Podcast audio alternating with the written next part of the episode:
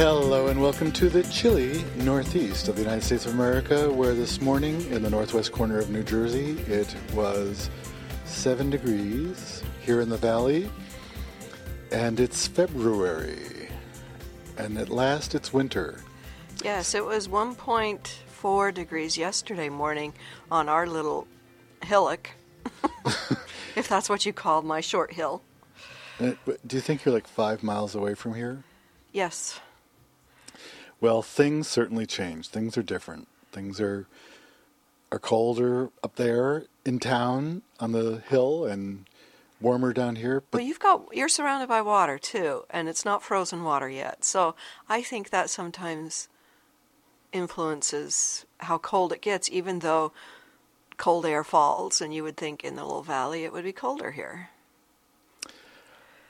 Who it knows? beats me, but I'll tell you, ten years ago it was colder here. Because now I'm thinking seven and eight degrees is very, very cold. But uh, ten years ago it was minus eight degrees, right? Well, we had co- uh, very cold. Yeah, hmm we've had but that's some very kind of cold normal. weathers. Between zero and minus ten would be normal average for zone six. So During we're in zone seven. Did you know we moved to Long Island while our backs were turned? Oh, Did I say who we are? I don't think you did. Oh, my name is Ken Druse, and I'm the host of Ken Druse Real Dirt. And I was going to actually say that I'm joined not only by Vicki Johnson, but we've we've allowed the cats to come into the studio, and uh, well, it is cold outside. it's cold. But Miss Peach has already uh, already been clawing my elbow for a pet. Well, you started talking, and it wasn't to her. It was to all those wonderful listeners out there.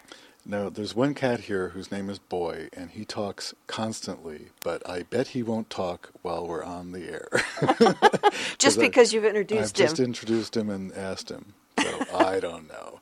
And I'm joined by Vicki Johnson, garden columnist, garden book author, and Frozen ice cube at the Frozen Ice moment. Cube, and and your hair. Mmm. your hair looks nice now because you got that stuff on it. It's not standing out on end. No, but you know when you took your hat off, I thought you were going to fly right up to the ceiling. Oh, and the static electricity. yeah. Oh, mercy. Well, Well, oh. I like winter, I do, but when it's this cold, I wish we had a couple of feet of snow on the ground to kind of protect the garden. I always get nervous. we have probably an inch and a quarter, Yeah. maybe a little more. And in sunny spots, not even that. Well, we are the Garden Show right here on Lime, Healthy Living with a Twist, Sirius Satellite Radio 114. So join us in the garden next to the roaring fire. well, I Put your out- feet up. I went outside and I took pictures of the big sycamore tree, and it was cold. Did the camera work? yeah, the camera. Well, the battery actually was slow. That's funny. Mm-hmm. And uh, I had the the lenses in the case, and I opened it up, and the lenses wouldn't go on because they were a different size than the place where they go on the camera, which had shrunk already. Oh, wow. But and also they weren't that interesting pictures. It's a long story.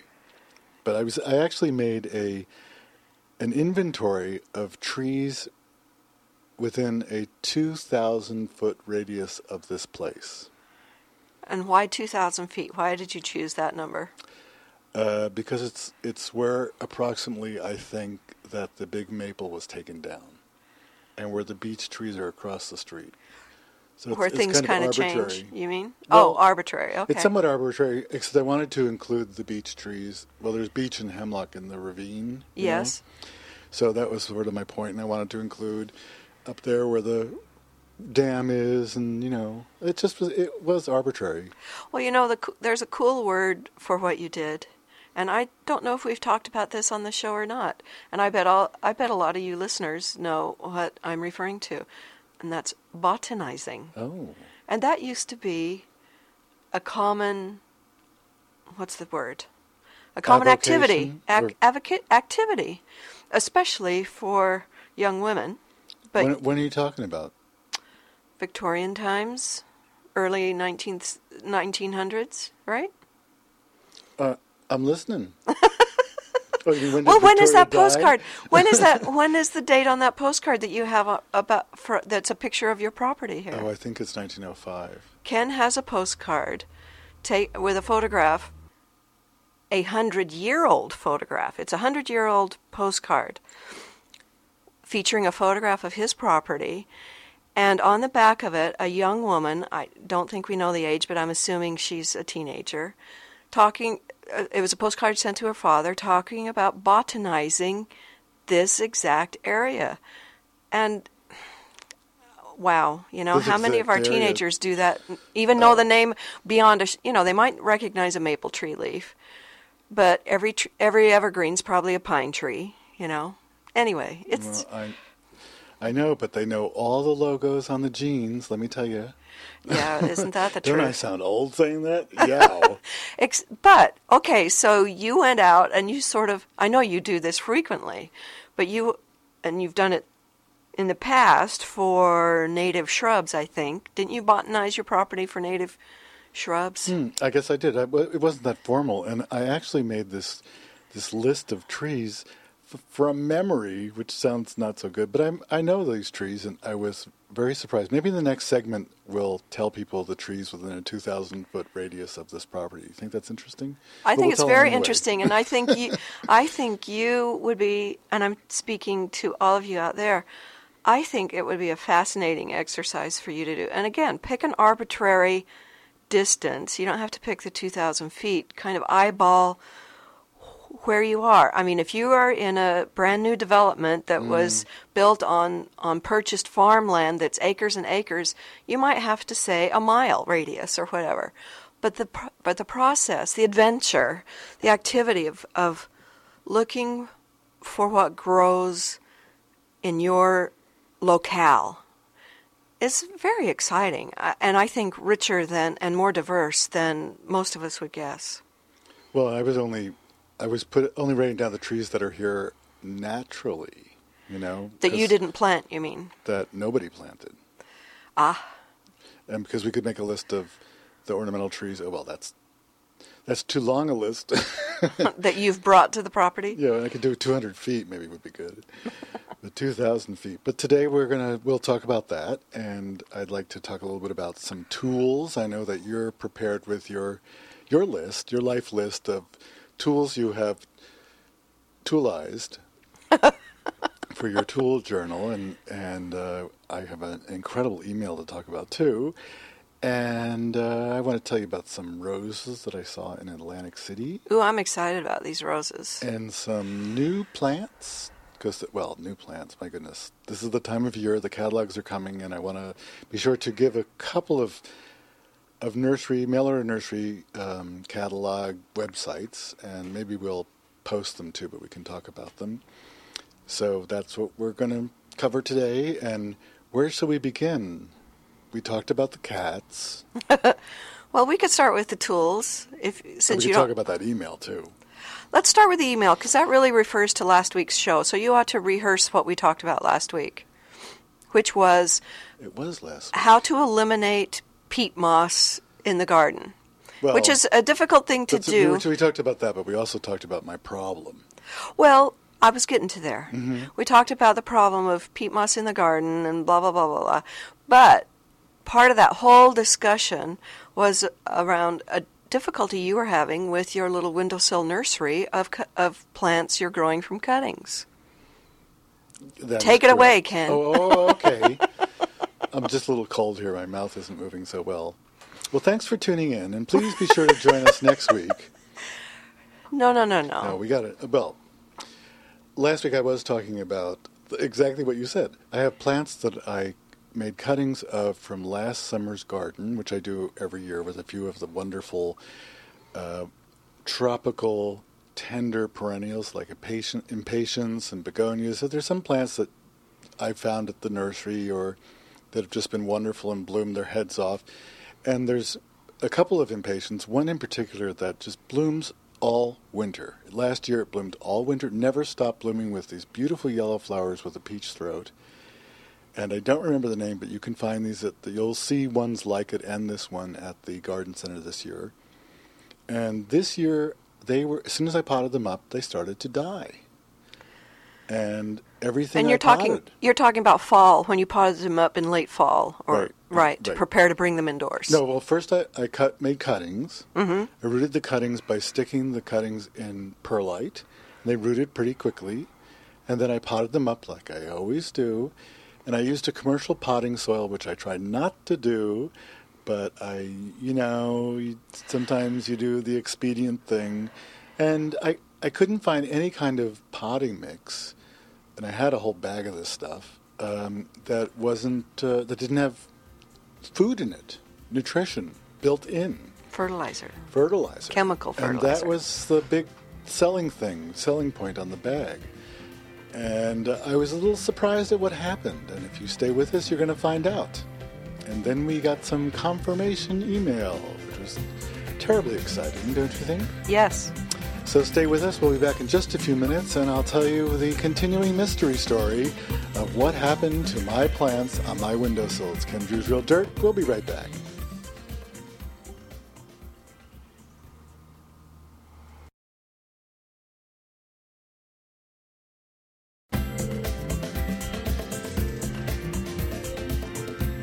Hello and welcome back. Thank you for staying with us. And if you're just joining us, this is Ken Druse, and you're listening to Ken Druse Real Dirt right here online.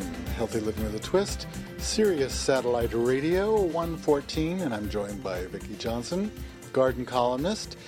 And we've been talking about. We left you with a cliffhanger. Well, if you missed last week's show, we're kind of trying to catch you up to where we are uh, with Ken's adventure, windowsill nursery adventure.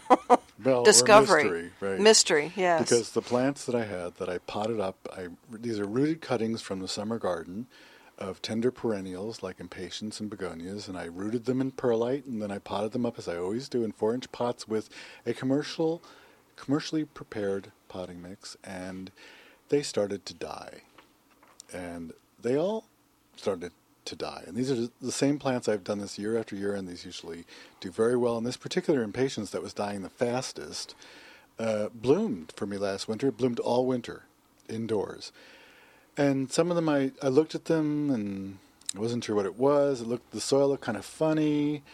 I made some cuttings of them, and usually usually there's nothing you can do. And you take a cutting, and whatever's killing the plant kills the whole plant. But I took the cuttings, I put some in water, I put some in perlite, and they perked right up. They instantly looked better. Uh, so after trying some different things and looking at them carefully, rerouting them, putting them in a different potting medium, I figured out that it was indeed the potting soil that I used, and I think it was the fertilizer in the potting soil, and I think that the fertilizer was burning the roots. Now this the, this potting soil says indoor outdoor. It says for indoor plants too. right. It has a time release fertilizer in it which is activated by moisture and temperature. In other words, it wants to be all things to everything. And how often does that really work, you know? Well, plants in the in the fall, I don't feed my plants in the fall at all because they're not in active growth, and usually there's too much fertilizer and it burns the roots, and that's exactly what was happening. It was killing the plants. I think this is my own belief based on my experience, which is extensive. Well, and our listen, uh, listener, Pat, in from Marietta, New York, what an email! Yes, she emailed us and was thrilled that um, you know to hear the story your, of your experience with the Miracle-Gro potting mix that included fertilizer, which I believe was the exact same product she had used. Mm-hmm. And again, she had the same problem. She couldn't find any other potting mix to buy. And but she also said that she had problems with her summer containers using the same kind of product and you know so that I don't know that you had used it last year in your Yeah, contain- I- I did, outside I'd container have to, we'd have to talk to her because maybe she a- actually added some fertilizer, which might be her custom. You know, so yeah but but i think there's still a problem with this idea of trying to make a universal potting soil for all situations a that's impossible and b come on nursery owner people don't make that the only product available to us well, they they actually had a, a lot of products, but they all had fertilizer. Well, that's what I mean. We need plain, ordinary potting medium, as well as these amended other things. I'm I'm not convinced that the product isn't being made anymore, but we want people. I'm sure it is. I just I don't, want don't think that the people who produced this product ever used it. frankly. It's just this whole Well, they d- new and improved thing, and they spend a whole lot more money doing the pro- the packaging and maybe even testing the packages than they do it. It's it's like we said last week too. It's like American cars used to be. You get in a car and you want to put a drink in a drink holder, and it took the American cars like ten years to have drink holders. Where Toyota, Honda, and the other, and Yeah. and the German cars, you know, figured it out. Although sometimes you get in the Japanese cars and they're a little small, but uh, Not anymore compared no, I know. to the old days. My sister's old Honda, yes, the seats are too small, even though it's a fancy schmancy for the year, uh, you know, Accord. Yep. Anyway, we digress, as we are known to That's do. what, that's what it's about, man. Yes, we gardeners are interested in everything, aren't we? I know you all agree with us that we gardeners are enthusiastic, interested, obsessed by plants, yes, but life also. Anyway. Shall we move on? to something different, a yes. little different? Are we going to talk about tools now, or are you going to? Well, did I you I- get your tree list? Uh, no, I did forgot to get my tree list. I'll have to do that ne- next segment. Uh, I promise. Stick with us. Will you remind me, Vicki? it's the cold. Our brains are sludgy this Well, I got a lot of things to talk about too, because you know, there's all these funky roses. I shouldn't say funky. There's all these roses, like the carpet roses and the ground cover roses, and Mm-hmm. I got one carpet rose. I don't know if that's. I shouldn't say that might be a registered trademark. I don't know, but it was something like that, and I don't remember. I think I either was given it or or something, or maybe I fell for it. And it's supposed to grow along the ground, but this thing shot up five, six feet in the air. and it also said that it wouldn't survive temperatures below 20 degrees, which I think was a misprint. oh, yeah, the label. Yeah, that must be wrong. They're really. I, I don't know why they think we're so stupid. we're not that stupid. But I was in Atlantic City uh, at a flower show, and I saw some new ground covering roses. And, you know, I like anything apricot and peach. These are my flower colors, or the w- warm tones of tans and things like that. And I saw this thing called peach drift. Boy, I have to get it. I have to get it this year. Well, I think it's available this year. We got notification about drift roses. It's uh, from the Star Roses, which is the Conard-Pyle Company, and they have six different ones. There's coral drift, and ivory drift, and pink drift, red drift, and white drift. Some of them are single, some of them are double. None of them say fragrant, I'm afraid. But these are roses that you plant for, ideally, for someplace where you want a ground cover. We're not- Or container growing. well, that's what I saw them in containers, and they this peach drift was. I was going to say it was a knockout. I shouldn't say. Because that's a, another registered name. well, they're ve- they're very disease resistant, and they're hardy from zones five to ten, and uh, they're they're little sort of they're almost they're almost ball shaped flowers. They're small, like one and a half inches across. The the double ones are. That sounds adorable. It was adorable. It was adorable. So I'm looking forward to those drift roses, and I just wanted to. So I got a you. question for you. Mhm. Sorry to talk over you. Um, so I I read the email. You know, they sent us the email, the promotional email about these roses, and they said ground covers and or container growing roses, and I get all excited about that. But then it's like, well, what are you going to do with that poor rose at the end of the season? How are you going to overwinter it? If I plant that in the ground in late September, is it going to be able to survive? You know, a February with, you know, brutally cold temperatures and no snow cover. Now this is after you've had it in the summer. After I've grown it in, In a a container, container. all summer. And See, that's it. I don't like thinking of of per, you know perennials like that as tossaways at well, the end big of the. is the container? Well, I would I would grow one in a very large container. You know, like tw- twenty five to thirty inches across, With other things too? possibly. Because I think if you plant it in, that large a container, you could probably leave it in that container. Because it's hardy to zone five, which is very very cold. well, one one zone colder than we are, except this year it's two zones colder than we are, and you could just mulch the top a little bit with something lightweight, like well, even if you if you put pine boughs in, just so the the It the didn't soil frost heave, yeah. cold, I think you'd be right. You could also put soil over the if the if the graft is exposed or if these are grafted, you could cover that. If you're taking them out, if they're in a smaller container, you might think about just burying the container or putting the container in an unheated garage or basement and letting after it goes dormant. Or you could did I say you could sink the container in the ground Yes. too? hmm Where are those elves when I need them? Uh, or you could plant it and you could, if you have nice soil, you could just cover the entire plant with soil and then wash it off in March. Well, I'm very excited about these, and you know that I had this major excavation adventure this past. Oh, you have Fall. every year. Well, but it's at the edge of a stone wall, and it's at the front of the property, oh, yeah. and Oh, I'm I'm thinking of putting some of these.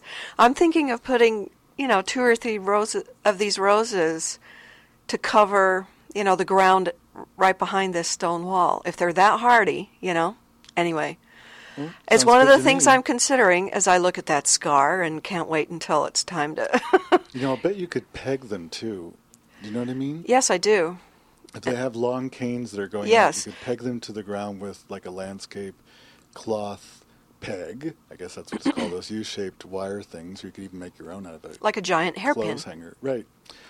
And uh, it would root in there, and you'd get a real good crop going, and that and that would pretty be like a second rose. I mean, it would or third a plant. or fifteenth. Yeah, exactly. If so I kept doing about that. mixing the colors? Well, I really like the look of the ivory one. Don't they call it ivory? Or That's the double white one. Well, it's ivory, the double and ivory one. and I love the the the peach one. Oh, the peach one. I think that combining those two would be a lot of fun. Well, we can think about that now. I'm supposed to get my tree list, and then we're going to be back in a few minutes. So please stay with us. It's Ken Druse Real Dirt with Vicki Johnson. We'll be right back.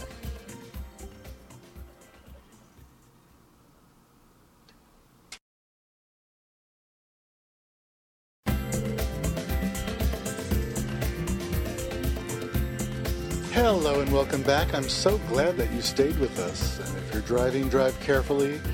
If you could get your car started today, a lot of the country is is feeling the cold that we're feeling, even worse than we're feeling. I mean, I'm, we're complaining here at, that we're in the single digits. At least we don't have 30 mile an hour sustained winds howling at the same time. we are such weather junkies. We never get over it, do we? We don't, uh, but I don't think gardeners do. No, do you well, out there? Write us and tell us. It's like, uh, yeah, it's like we're, you know, farmers, like agriculture, horticulture. But you know, I think ordinary citizenry has become weather obsessed too now that there's a weather channel. At least my sister has. Although her husband was an obsessed gardener, so I think she inherited it from him. Well, Anyway. we, we promised we'd give give my botanizing local tree I know. but I- I'm waiting with bated breath. I, I thought of another thing I wanted to ask the listeners too, because uh, I want to talk about dogs, but I'm going to just make a little note here, and let's okay, because I don't want your breath baited for too long; you'll freeze to death. the The land around the island where we are now, there we're in the I on an island in a river, which sounds extremely romantic. Only you can't tell that it's an island exactly but the river splits and goes around it. There used to be mill buildings here for centuries. The last mill burned down in the 20s, and really for centuries. There were mills here in the 1700s. Uh, it's a very steep slope that takes you down to the valley, uh, and it was so steep that there wasn't a lot of farming, but there were, was some grazing because there were dairy cows in the area. And there used to be a train, Vicki, I guess you know this, Yes. there used to be a train that came by here, but it went. The train came down off its hillside and into the river and cross the river to get to the mills, and then cross the river to go back up to the hillside to continue down to the creamery, which is where the dairymen would come and drop off their milk every day and their cream. And it would get picked up at the train and probably taken to New York, New York City, I guess, and Newark and other places like that. Uh, and there were bridges built onto the island. The first bridges were in 1756 during the French and Indian War, and there have been several bridges since then. How am I doing? Am I confusing people? Do you think? No, no, you're destri- describing the land on which you garden. And it was orchards for a while. I don't know if I said that, No? but uh, and wooded naturally. you know, well, Mother wooded. Nature grew trees here before all of that. I think that by 1750, probably the most of this area was cleared. Mm-hmm. For building material and fires and, and um, for, so they could make pasture land. right. because they didn't farm because of the steepness, but I think it was pretty much cleared. So there, there's no trees in the area that I've seen that are, I don't think, that are from 1750 or before then. There, there have been some very old ones, and one was just taken down about 2,000 feet from here, which is one of the reasons I started with that point. Because as I started to, as I was describing this area, I realized I'm including the creamery in this area, in the 2,000 feet. But uh, across from where that maple tree was taken down, there is a crevasse, a deep ravine, and there are American beech in that ravine, which are so beautiful. They keep their leaves, especially when the juveniles, the young ones, keep their tan leaves right through the whole winter. But I started to let's count them. okay, I saw maples. I saw box elder, red maple, silver maple, and sugar maples white oak, chestnut oak, red oak, pin oak, the American beech I mentioned, black willow, aspen, ironwood, eastern red cedar, eastern larch, tulip tree, black cherry, pignut, shagbark, bitternut hickory, shagbark hickory, sweet and gray birch, black walnut, American linden, hemlock, American elm, white ash, honey locust, eastern white pine, and sycamore. That's 28 That's exciting. in a 2,000 foot radius. Whew. That's very exciting. Yes. It is exciting because I, I always think that this is like, you know, all that stuff's history and it's too bad it's all gone. But it's Well, it not isn't all, all gone. No.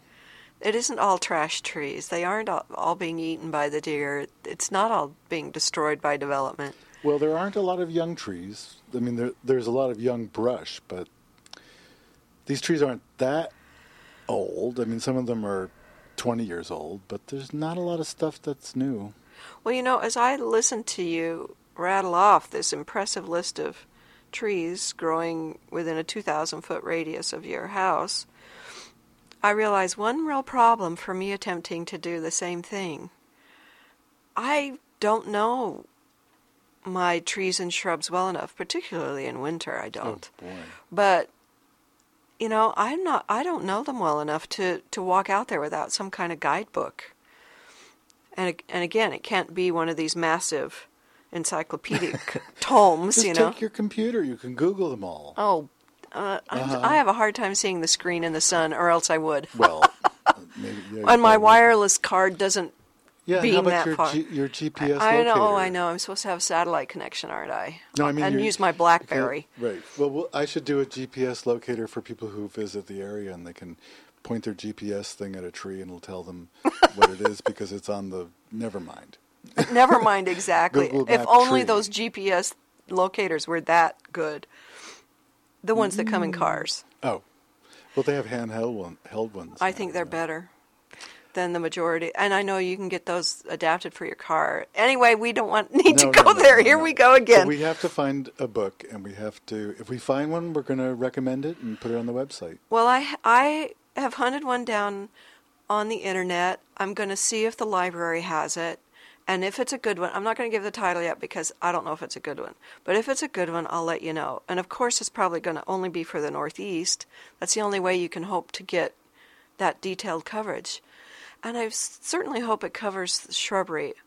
Although, if it's flowering, I think Newcomb's Wildflower Guide includes mm-hmm. shrubs. Mm-hmm. And that's an excellent resource for people living in southern eastern Canada all the way down to North Carolina, I believe, and as far west as it's not Newcomb's guide doesn't cover clear to the Mississippi, I don't think, but maybe Ohio. I don't remember. Anyway, that's my go-to guide for flowering plants. And I should have mentioned that the trees that I listed, because I didn't list the catalpa and I didn't list some other ones that are even from the Midwest that were brought here. So these are trees that are indigenous, local to this area, and have somehow persisted. There are some trees that should be here that are gone, but not a lot of them. This is a hardwood forest, a mixed hardwood forest is where I am because where we live, we get, well, we used to get a lot of rain, and that's what makes a woodland. We we got on average close to 50 inches a year. And I think last year we came close to that. I think- 2000, 2000, uh. Well, 2005, I, I think we got about that. 2006, we were close, I think. It's another reason to be weather junkies is because of global warming and how screwy the weather's been for over 10 years. We've had seven of the worst droughts, one of the wettest years in history, right? Mm-hmm. Uh, well, we're back talking about the weather again. Uh, I was going to talk about what's new. What's new with Mm-hmm. you? No, yes, no. I actually I went to Plant Delights Nursery's website, and that's Mm. Plantali- plantdelights.com, one word, P L A N T. We didn't even give our website. P did A N T D E L I G H T S dot com. Yes, what were you going to say? Ask Did me? you hide your credit card from yourself? I know the answer. No, I, I did. I, I sat on my card. but I started my list too. Oh, I know. That's one of those nurseries where it's impossible not to just shop and shop and shop. There's so many fabulous things. Well, I don't know if you knew, Vicki, but they, they list their top 25 sellers. And, Oh, I didn't know they had a bestseller list. and update the list all the time, Mm-hmm. very frequently, like once a month or something. Oh, cool. And they also have a contest. And I'm not exactly sure about how the contest works because that's not what we're talking about. But I know that I think if you guess the top 25, you get something or whatever for the whole year, Uh huh. which is very hard, I would imagine. But I was, I was, I was going to say I'm surprised by the list, but in a way, I am not that surprised. I guess I'm surprised that I'm right. But there's a lot of tender perennials on this list. There's still That's the big thing. cannas. I mean, still Yeah. cannas and colocasia and calla lily and uh, all new stuff. Not things that you know, not things from 20 years ago. A lot of new things. A lot of flashy, hot things. You know, as much as I enjoy that, and I, I totally am into planting up large containers uh, because there's a lot to benefit from that. I'm loving shrubs. I want to know more about shrubs. Well, we should do a shrub show, A shrub shrub. but not today. say that 12 times fast. I can't say it once. but by the time Vicki says it 47 times, we'll be right back. this is Ken Druse Real Dirt with Vicki Johnson on Lime, Healthy Living with a Twist. Please stay with us.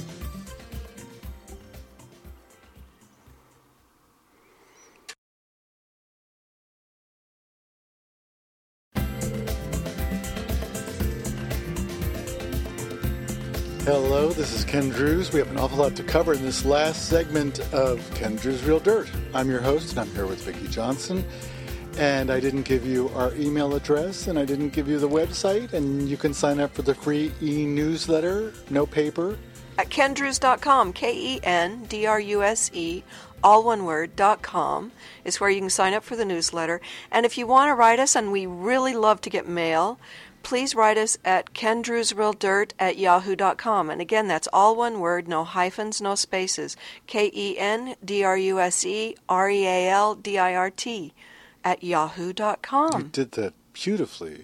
What did you say? You. No commas, no spaces? Is that what you said? No hyphens, no, spaces. Hyphens, no spaces. I love it. no hyphens, no spaces. No, no muss, no fuss. Hmm. So we have a lot to talk about. Yes, and I wanted to tell you that the special issue of Martha Stewart Living magazine, which is called Outdoor Living, is on the stands right now, and it has two pages of my garden. And I know there's pictures on the website to see Ken's garden, but you can also see two really nice pictures of my garden. Well, that's exciting. I didn't know that was going to happen. Neither did I. Two full pages. And uh, in Martha's special magazine, Outdoor Living, there's a list of five tools that you must have. And you and I were talking about that this morning, and we can't narrow it to five. I think I could narrow it to six, but you and I would have different Well, lists of six. and what we realized is, is that it depends on whether you're talking about hand tools or not, because that is more personalized Mm, than. had, yeah, than big bigger tools. And, So tell me Martha's list. Well, Martha had a pruner, Hand pruner, you mean? yes. Okay. Which is also called a cicator or pruners or, Or secateur? Secateur. Oh, sorry. Is that how you Uh, say no, it? uh, it's probably an alternate pronunciation. Ah. I wasn't trying to correct you. I was saying either or. Oh. She had a shovel. She had a trowel, and she actually had a, trowel that I like uh, personally. She had a weeder, one of those long. Oh, you said it's a dandelion weeder, the long one. I think it has been called that Mm-hmm. frequently. And she had a, a rake, like a leaf rake. Is that five things? I think so. Okay, sure. That's Pruner, weeder, that's- rake, sh- shovel, trowel. Yeah, Now- you can't garden without those things. That's true. But I look at it and I thought, spade. You need a spade. Well, you've got to have a spade. You got to have loppers, right? Okay. got to have a wheelbarrow. Uh, right. Ooh, boy. and now we wanted a sky crane, right? Oh, and elves and elves, right? Can't garden and a dog. elves. You want a dog? I want a dog, but I, I, I and we're, I want to talk about that too because I'm going to ask our listeners for their advice with my problem. But uh, pruners, we can easily recommend Felcos. Felcos. Yep. I like the Felco number two. When it comes to loppers, I really like Fiskars. I like the Felco loppers. Actually. Okay. And uh, she had the rake was just a, like a leaf rake. I don't know. Is that what you call those things? You know, the, Mm-hmm. And the I love my- springy ones. I love my telescoping one that I got at Restoration one, Hardware for t- 15 bucks, I think. They they've been around for a long time and they're very nice and they're inexpensive and that's uh, Because you can have a narrow rake, Mm-hmm. or you can have a full wide wake. Wake. And the when did you put it, uh, and the narrow one. Sometimes you just got to get those leaves out of the corner, you know, Exactly. It's or in between some plants. Exactly. It's a marvelous invention. And they had the steel. She had the steel trowel, which is just like if you pictured a, a trowel in your head, it is exactly the trowel. And there's so many trowels that have come along, stainless steel, aluminum, lightweight, heavy. But this one is, and it, it does rust, but I keep, I take good care of it. But it's just like a standard trowel, and I love my trowel. well, and even when it comes to Felco pruners, how many models do they have? I know it's right and left-handed. I like the number two. Well, and I don't. It's Right. it's opens too wide, and my hand gets injured using it very long. I think my the one I like. It's not that rotating one that's all Oh, I clumsy. don't like that. No, I think my, the, mine is a number six. It has an indentation in the hand, in the handle, so that when it's when the when the blades are opened at their widest, my hand isn't stretching Stretched. too wide. Ah. Well, that's the other thing about the tools. I mean, we gave a list of tools you must have, but it's a very personal thing. Yes, it gets very personal.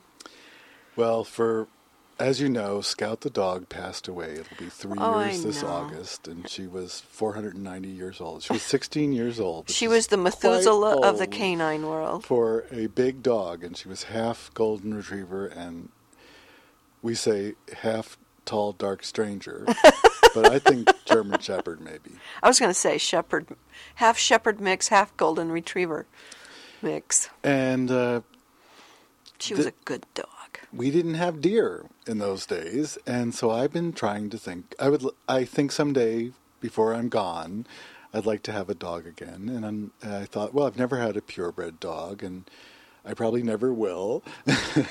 but I I've done things like taken tests. You know, like what's your ideal dog? And you can go online. You can go find a quiz here. Oh, you can go really? And you've done that? Oh, I've done it so many times. So, what dog do they recommend for you? What dog no dog? dog. they say you should not have a dog. Why? What? What? What? What do you say about yourself that? Oh, you don't want a dog that digs. I don't want a dog that digs. I don't want a dog that chits. I don't want a dog that I ever have to walk.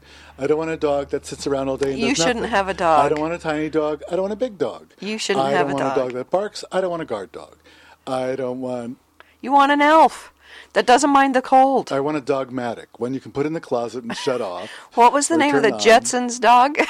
Did the Oh, Jetsons have a dog? I think so. Probably had his own TV show. I didn't do too well in those tests, but th- there were occasionally dogs came up, actually, and uh, I narrowed it down to about three dogs that I would like to have, and there's something wrong with each one of them.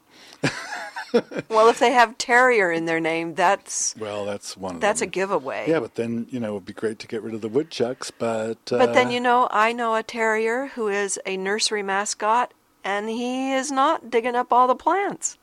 It, it's it's the they're not personality. all the same. No, they aren't, and it's the personality of the owner and as well as the dog. You know. Anyway, Well, but dogs are a lot. You have it's an investment. It's a relationship. I, I meant my- an investment of your time Mm-hmm. and your emotions and your psyche to own a dog. I keep thinking I'd like to have a dog as well. F- j- n- Not Well, you know, necessarily to help me in the garden, but it would be nice. But they are a lot of work. well, the designer dogs are the big thing. oh, please, let's not even go there. It upsets me too much. Makes me mad. Okay, there goes my next two minutes. Well, aren't they like puppy mills essentially for the rich and famous?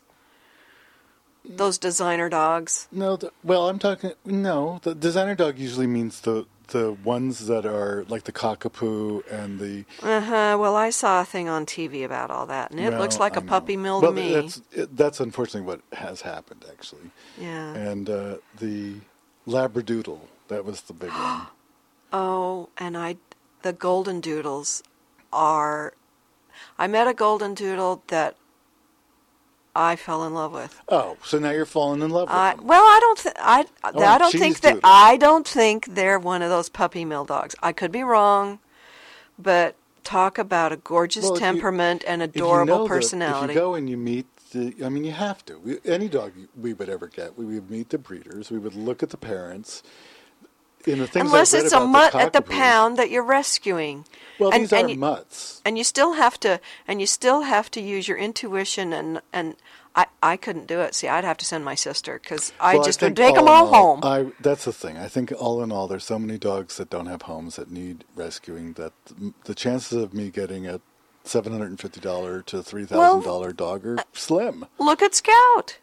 She was a mutt, and she was a wonderful dog. What? what? Yes, I'm all for mutts. I think there's Yes. things about you know. If I had to choose a mutt, it wouldn't be Scout, but that's another story. Well, she well well I o- I met her when she was an older dog, and she and I got along really well. Oh, so she was terrific when she was a puppy. I loved Scout. Oh, anyway.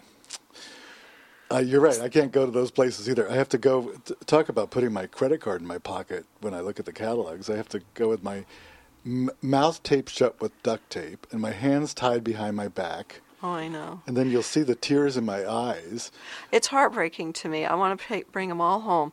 So if you have a dog, even if it's a mutt, that is a marvelous garden dog, Yeah, please write and dig. tell us. And and what is it about your relationship and the training and the you know growth and development of you and your dog that made it such a great dog. I was just going to tell you what was about the cockapoo because I thought that was going to be a wonderful solution for me until it talked about the getting a burr out of the fur of the cockapoo. oh, I know you'd have to constantly shave it. and I like the the border terrier, but then they shed all over the place, and then there was the cave-ins when they go after the underground, and they always go underground, but they don't all, but they often do.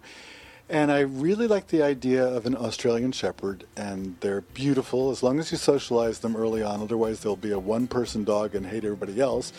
But they want constant exercise, and Well, we're too busy for constant exercise. I know, and dogs need that.